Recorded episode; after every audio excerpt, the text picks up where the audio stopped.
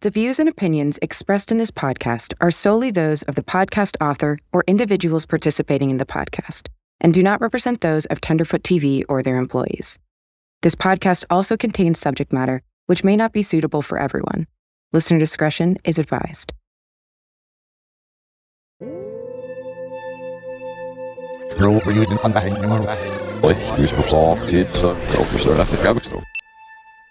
Let's go back to Pedowitz report.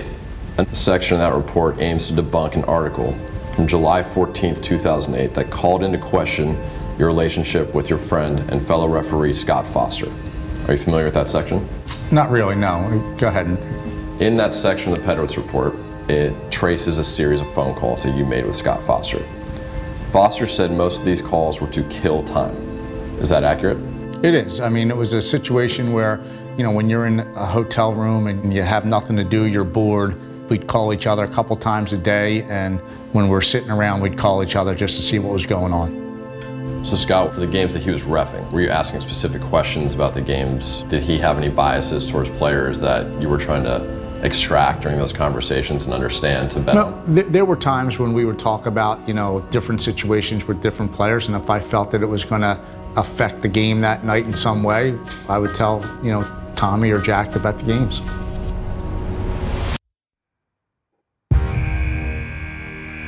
Different situations with different players. That clip is from episode four of Whistleblower. I, like countless other basketball fans, have longed to understand the relationship between Tim Donaghy and Scott Foster. I have my suspicions, but there's never been a smoking gun. Nothing that proves conclusively that Foster was or wasn't involved. Welcome back to our second bonus episode, brought to you by Underdog Fantasy. I'm your host, Tim Livingston. This is Whistleblower.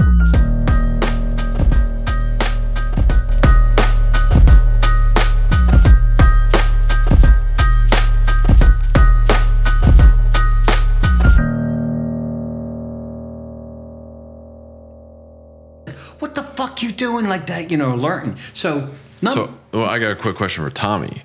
Did Donaghy become aware that too much money was moving in these games? Did Jimmy? Did you ever alert him? Because this goes back to Scott Foster, right? Where he was trying to throw off Vegas with Scott's games. Yeah, he didn't know. he was winning in the high 70s, 77.7, which is pretty fucking damn good. To answer your question, Sorry. But that includes Foster's games, the 70s, 77, right? Yes. I'm sitting across from Battista and Tommy at our Airbnb's dining room table. It's taken me almost a decade to get Battista, and while he doesn't trust me enough to tell me everything, he is now willing to openly discuss the relationship between referees Tim Donaghy and Scott Foster. Before we get into our conversation, let's revisit what we know about the Donaghy Foster relationship. First, the phone calls. Donaghy and Foster exchanged 134 phone calls over a five and a half month span at the height of the scheme. A vast majority of the calls came in the hours before or after games that Donaghy or Foster refereed. Second, in the countless interviews that he's done over the years, Donaghy has repeatedly told the story that he used, quote, inside information to make winning picks on NBA games. Donaghy's inside information was really just his understanding of referee bias. He knew when a referee disliked a certain player, coach, or owner and would use that information when betting on games that were not his own. When it came to Foster, Donaghy claims that he would assess, quote, different situations with different players and would bet on the games with Tommy or Jack after gleaning information from Foster. If you don't recall from season one, Delco insurance salesman Jack Kincannon was another one of Donaghy's betting partners. Lastly, Donaghy was giving Battista Foster's games to quote, throw off Vegas. He wanted Foster's games to create wild line movement. Foster's games for Donaghy were a means to throw the NBA and regulators off of his scent.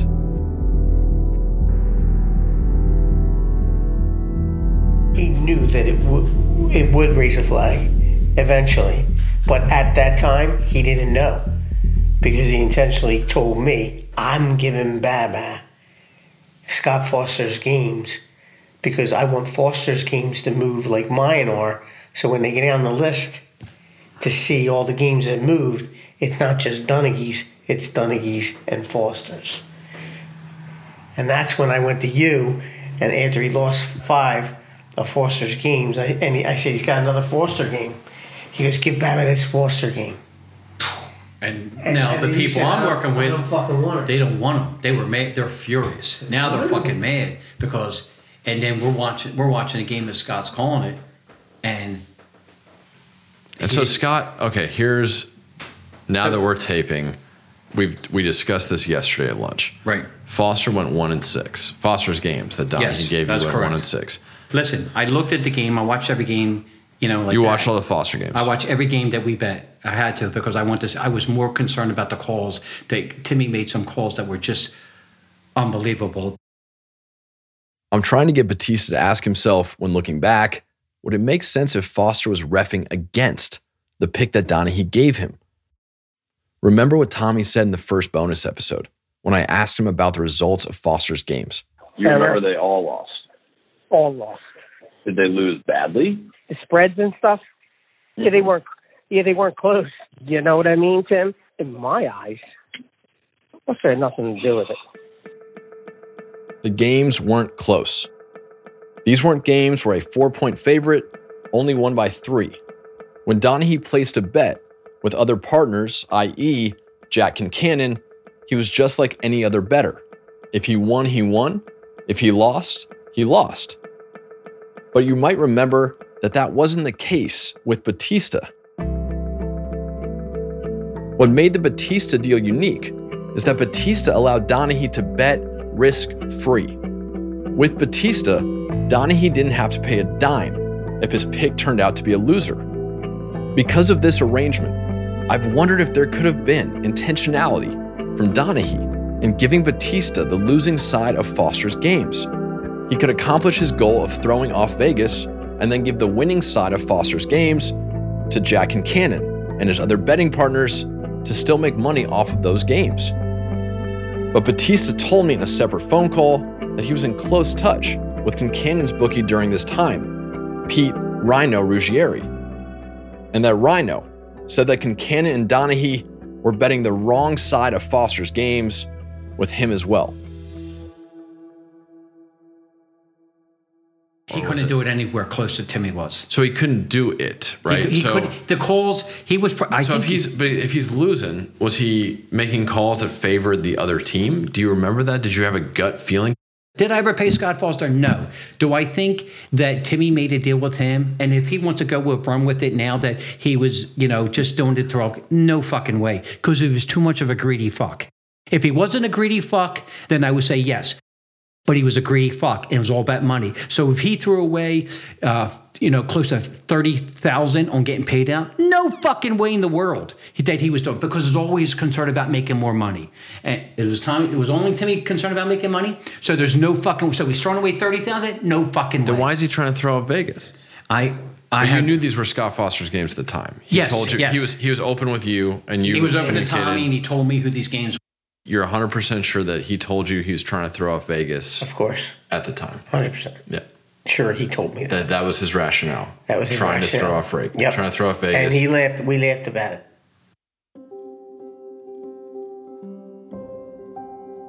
But he also laughed about me sending the Gambinos to go down to whack Kim and his kids. So one lie doesn't answer for another lie because he was bullshitting about that to cover his fucking ass. So he's going to cover his fucking ass for that, t- that he was re- really working with Scott. So these what's the apples and oranges, you know. It ain't no fucking apples and oranges. We're talking about a lot of fucking money here, and what he and he pissed off a lot of people. He was getting fucking paid no matter what. So if he didn't fucking, if the phone records won't fucking lie. When I saw the phone records, like what the fuck? He- So he's picking 54 games, and he talks to Scott pre and after, first, fucking call? Why didn't? Why weren't there any calls in three games at halftime? That's to me is. I was there. You, you know Tim better than anybody. right. Why is he calling Scott right after the game before he calls you? I was with him. Before, before. You weren't with him. He's on the road. I was with him a lot of the time. No, the phone, but the phone records, the there's sequences, right, where he mm-hmm. calls Scott before he calls and then He would calls call you. me after the game and say, "Good boy." But he's calling Scott first. Well, he, he was in bed, so like he would call me when he was in bed say, "Good boy, good boy." It was like good night, but good boy. Good. And I would say, "Good boy," and we'd hang the phone up because he won. So, was he? Was the phone call to Scott Foster before me? If it was, I don't know. I'm not a mind reader, but I was there several times in the room with him in Arizona and Toronto, where I would see him on the phone with Scott Foster. Did he walk into the other room? He started the conversation in front of me and walked into the other room. I don't remember if he walked into the other room so I wouldn't hear Tim. You know, He did. I mean, that's why you walk into the room when you're on the phone. No, but I mean, yeah. So did you? The the conversations that you heard with Donaghy and Foster started off very casual, and then at some point he walks into the other room and you don't hear the rest of the call. Correct. correct. Okay. So that, and again, that doesn't mean that you have any additional information. That just, it's suspicious. Yeah, The he- phone records are suspicious. And that detail from Whistleblower from season one, that was, again, this is all behavioral. that It's- is incredibly suspicious. What is he talking about with his other best friend that he doesn't want to, his best, best Yeah, friend if to you're hear? his best friend, Game. So The he's talking. So They're he- NBA refs. Like, exactly. So exactly, they're talking about the game. The game. When Martino wasn't with Donaghy in person, Foster and Donaghy would talk about the game, and then Donaghy would call Martino seconds after to provide Tommy with Foster's pick. It sure would be interesting to hear Foster's side of these calls, right? To understand from his lips why this is all just one big misunderstanding. But Foster has never had to speak publicly about his relationship with Tim Donaghy. He's never had to defend himself. Instead, his defense came from his employer. The Pedowitz Report, the report commissioned by the NBA in the aftermath of the scandal, devotes six pages to the Foster Donaghy relationship. In the end, Pedowitz concludes that the relationship was innocent in nature. Pedowitz's writing is intentionally dull. The NBA didn't want anyone to read this report, and you're about to understand why. Because Pedowitz's defense of Scott Foster isn't much of a defense at all. What you're about to hear is a word for word reading of the report starting on the middle of page 29, part 4, section A2. Title Scott Foster. Several factors lead us to conclude that Foster was not involved in Donaghy's misconduct, and that there are innocent explanations for the calls reflected in the phone records.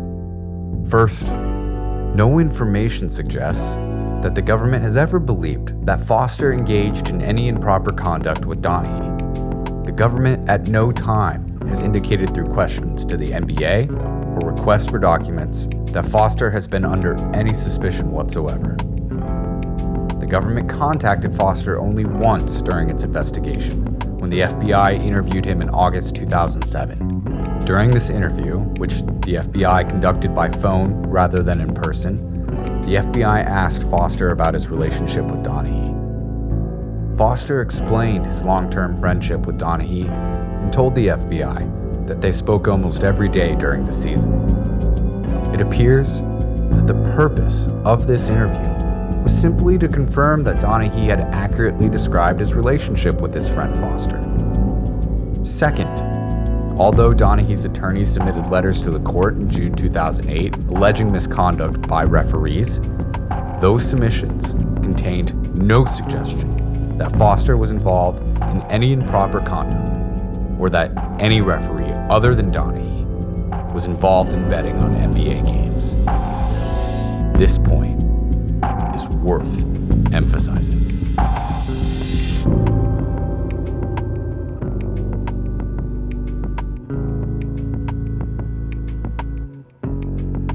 Pedowitz offered eight factors in total that led him and his team to conclude that the relationship between Tim Donaghy and Scott Foster was innocuous. The first two that you just heard seem to be the reasons Pedowitz found most convincing. So let's break them down. First, he says that the government never believed Foster engaged in any improper conduct. This is where you have to tip your cap to Pedowitz and David Stern. We introduced evidence in season one that the NBA might have leaked the Donaghy story to the New York Post and thwarted the government's investigation in the process. Whether or not that occurred, it sure feels audacious for Pedowitz to put the responsibility of investigating Foster on the government. Isn't this Pedowitz's report? Aren't we reading this to understand his findings? What does the government have to do with anything? Next, Pedowitz says Foster can't be involved because Tim Donaghy says Foster isn't involved. The NBA and Pedowitz tell us repeatedly that Donaghy cannot be trusted, that he'll say anything to deflect blame. Tim Donaghy is lying. They tell us this over and over and over again. Except when it comes to Scott Foster. When it comes to Foster, Pedowitz tells us that Tim Donaghy is telling the truth. He emphasizes the point. And now that you're starting to understand what was at stake for Donaghy, if word got out that he was betting with Foster, more restitution, more jail time, an open invitation for the government to actually dive into his phone and financial records, you understand why Donaghy wants the relationship he fostered with Scott to remain under wraps. Pedowitz ends the Foster section with this paragraph. Foster requested that we ask the NBA if he could be allowed to meet with the media to explain that he has done nothing wrong. He also offered to have a reporter follow him for a week during the next season so that the reporter could understand the life he leads as an NBA referee and why and when he's on the phone with fellow NBA referees. We have asked the commissioner to allow Foster to respond to future media inquiries.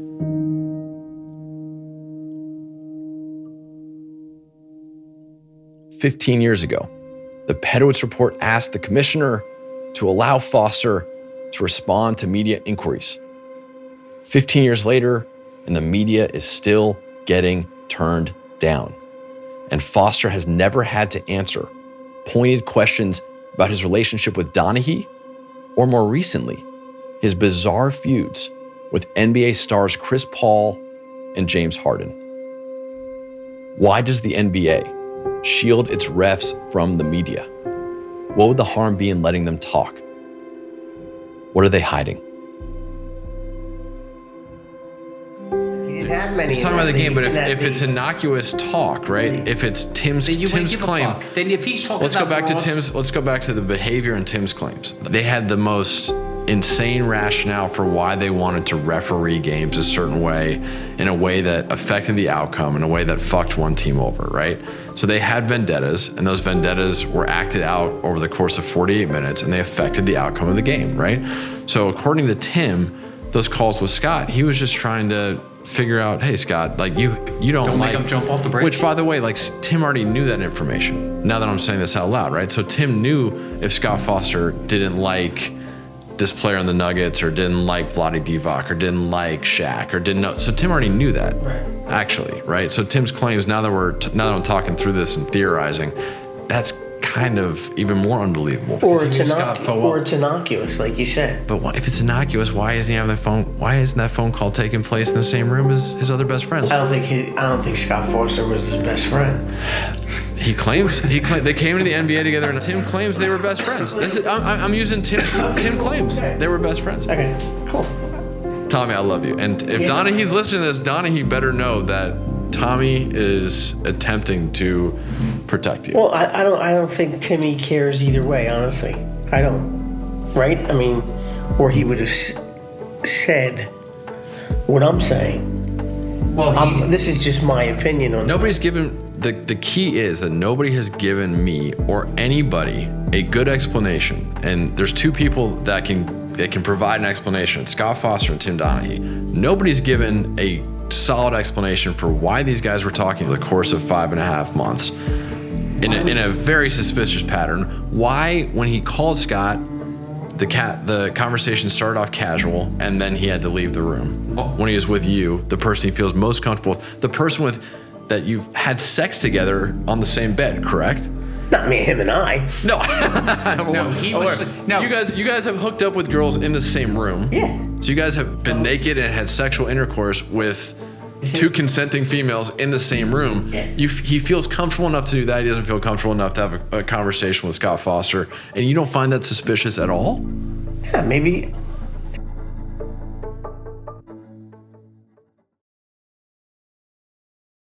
Jim, I gotta ask you a question. Go ahead. Why would Timmy protect Foster? Somebody give me that answer now. Because he already made a deal with the NBA and the FBI. We've talked about the NBA's PR mastery in this story, but don't forget how cleverly Donaghy played the system.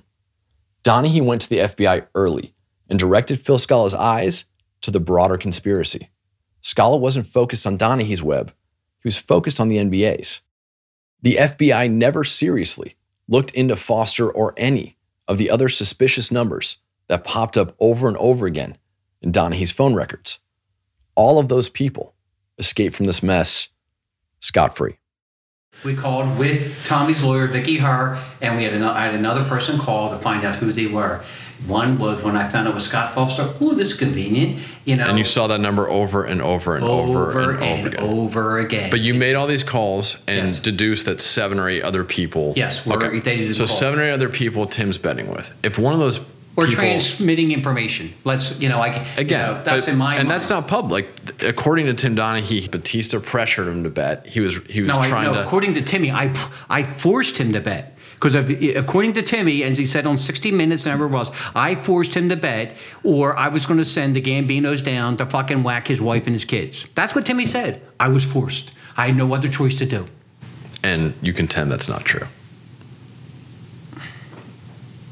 I don't know, Tim, Tommy. You answer that question. Did I ever did I ever threaten him? I never saw you threaten. Donaghy claims that Battista threatened him at the Marriott meeting where they solidified their pact. But Tommy in season one told us that Battista never threatened Donaghy. Here's what Tommy told me at the end of episode three. The big lying point was that Donaghy was threatened by Battista. The fact of the matter is, he wasn't. But Tim asked me to back him up, you know, on that. So I always have to say I never threatened him, but I don't know what happened uh, with, with Timmy and Battista when I wasn't around. But I, I was never not around. Yeah, Tim would be pissed if he heard that. All right, so going back, going back. So if Foster, going back to Tommy's question, because it's an important question, what is Tim's prerogative in potentially protecting Foster? He can't let anybody know that he's betting with seven or other guys. That's more money that's coming into his pocket that he has to account for.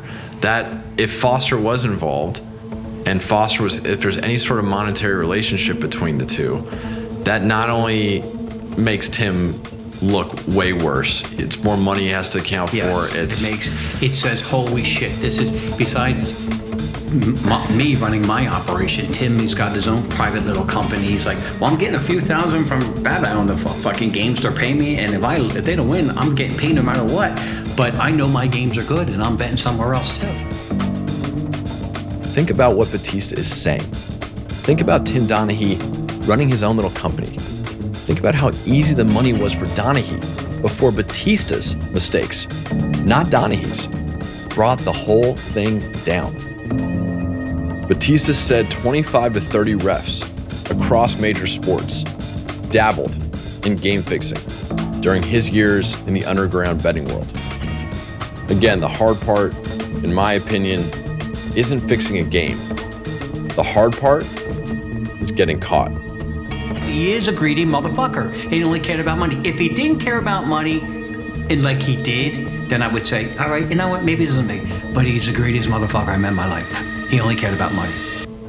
Tom, you want to answer that, or but you know? Well, he'll tell you he is. Yeah. No, I didn't say what he said he is. I'm asking your personal assessment. Like you can say, can someone say to you, do you think Baba had a drug problem? Yes, he did. Do you think Timmy is a greedy motherfucker? Can you reword that? Which word, greedy or motherfucker? Don't make Tommy answer that, Jimmy. Why? Don't make This- Tommy answer we're that. not. Listen. We're all greedy, Jim. We were all greedy. No, I didn't ask. The question You're was. Tommy, is Timmy Donaghy a greedy motherfucker? Yes or no? I don't like those curse words, Jim. Um, uh, You're what? Tomorrow's Sunday. No, today, tomorrow's Wednesday. I disagree. We'll leave it at that. Put this on the record, and this will be in the podcast, that Tommy still believes, and Tommy was the one who's with Tim and is the only one that heard Tim Donaghy talk to Scott Foster on the phone during this time, knows Tim Donaghy better than anybody, and Tommy thinks that their He would've told relationship was innocuous and thinks thinks that he would have told you. Yeah. That's I, that's fair. I mean, that, that's why this. Yeah. That's yeah, why yeah, that's everybody's got an opinion. yeah, that's why this is so interesting because you might be right. I'm not. I'm not. This is the same thing as an NBA foul. Is if we watched a game with Tim Donaghy right now, one of the games he refed, and I said, Tim, that's clearly a fucking block, and he said, Nope, it's a charge. Who's right? That's the gray area that he thrives within, and that he, when it comes to what he's going to hear when we're talking on this thing. And Tim Donaghy is absolutely infuriated that the three of us are sitting at a table right now in Delaware County having this conversation without him being able to defend himself and tell the story that he's told over and over again. Like Well, Tim's, Tim's going to be really mad, but He's going to be no matter what because hi- his story is the same if from the day one. And the only thing I was going to say is people forget once you make a deal with the government, okay, you got to stick to it. Because they'll call you a liar if you change it. Right, And he won't believe the damn words you say. Exactly. And that happened to Timmy. You know That's why he didn't get the deal. He went to jail. I know he could have done a shit more times. Well, that's a great cover up for him because when the focus of the attention's on you for doing something wrong, what do you do? You attack your employer. You go after them. You go after them, and you know. And then he looks at everyone that he hates in the company that gave him a hard time for the way he was. So that's that's natural. So to me, in that, he's attacking David Stern. He's attacking these fellow referees. He's attacking all the wrong he did to cover up for what we did. And that makes a lot more sense to me. I wanted closure when it came to Scott Foster, and I still don't have it. But Battista telling me that Donaghy was losing money on Foster's games with Ruggieri, to me, if true, says that Foster was either the worst referee game fixer in the history of sports or genuinely had no idea that he was a pawn in Donaghy's scheme. The phone records are suspicious. The behavior is suspicious. Pedowitz's language is suspicious. Suspicious doesn't mean guilty. Putting Foster aside, let's focus on Battista's claim that he worked with 25 to 30 refs over the course of his betting career, and combine that with former Colombo capo Michael Franzese, who claimed in season one that referees were a regular part of his game fixing operation. Donaghy got caught because the scheme got too big. But what about the other referees who kept things contained? How many of them are still out there? How many games today are being fixed? Part of me feels ready to put this story to bed. It's eaten up so much of my And, life uh, already. There was another 10 kid years. from uh, O'Hara, Eddie Malloy. How am I supposed to unravel with the schemes and was sideways of also. 25 to 30 refs? Fucking How am I supposed to get Seriously? bookmakers and mobsters just the beginning of this, but to um, tell me their out stories? to a few people, and they and have uh, every I got some work to incentive not to. That's where I was emotionally after Delco. Then I get a phone call from Jimmy Battista. Jimmy. I just talked to again, and he's off his restrictions this July, so he feels he'd be free to talk to us.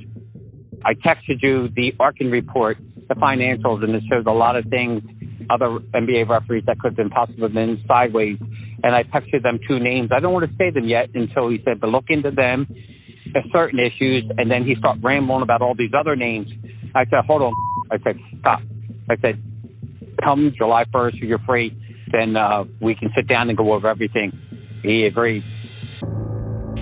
He, he was really good, but he says, look into them things right now. And I sent you the two names that uh, might throw some red flags also. Yeah. You talking about? Yes, I did. And what do you say there? He just laughed again. I said, can you get me the report? He has a shitload of information. I think we're fishing in the right pond now. And that's all I can say. Thank you to our sponsor, Underdog Fantasy. If you want to make the NBA season infinitely more enjoyable, download the Underdog Fantasy app and make a deposit using the code WHISTLE. Follow me on Twitter. My handle is at Tim Likes Sports. I'll be posting my Underdog Pick'em slips throughout the NBA season. Pick'em is the easiest fantasy game to play and the most fun. That's Underdog Fantasy code WHISTLE. Win up to 20 times your money on a single game. Thanks for listening. Whistleblower is a production of Tenderfoot TV and Whistleblower Media in association with Cadence 13. Donald Albright and Payne Lindsay are executive producers on behalf of Tenderfoot TV. Myself and Doug Matica are creators and executive producers on behalf of Whistleblower Media. Our co executive producer is Cole Ocasio. Our lead producer is Alex Vespestead. Co producers are Mason Lindsay, Matt Keller, and Paul Kasheri. Bonus episodes produced by Patty Cotter. Sound design, mixing, and mastering by Cooper Skinner. Additional mixing by Devin Johnson. Original music is by Makeup and Vanity Set. Cover design and illustration by Mr. Soul. Special thanks to Oren Rosenbaum and Grace Royer at UTA, Ryan Nord in the Nord Group, Beck Media and Marketing, Station 16, Paul Anderson and Nick Pinella of Workhouse Media, Max Hacker and John Bagakis, the teams at Tenderfoot TV and Cadence 13, and to Michael Imperioli. Check out his new podcast, Talking Sopranos, wherever you get your podcasts.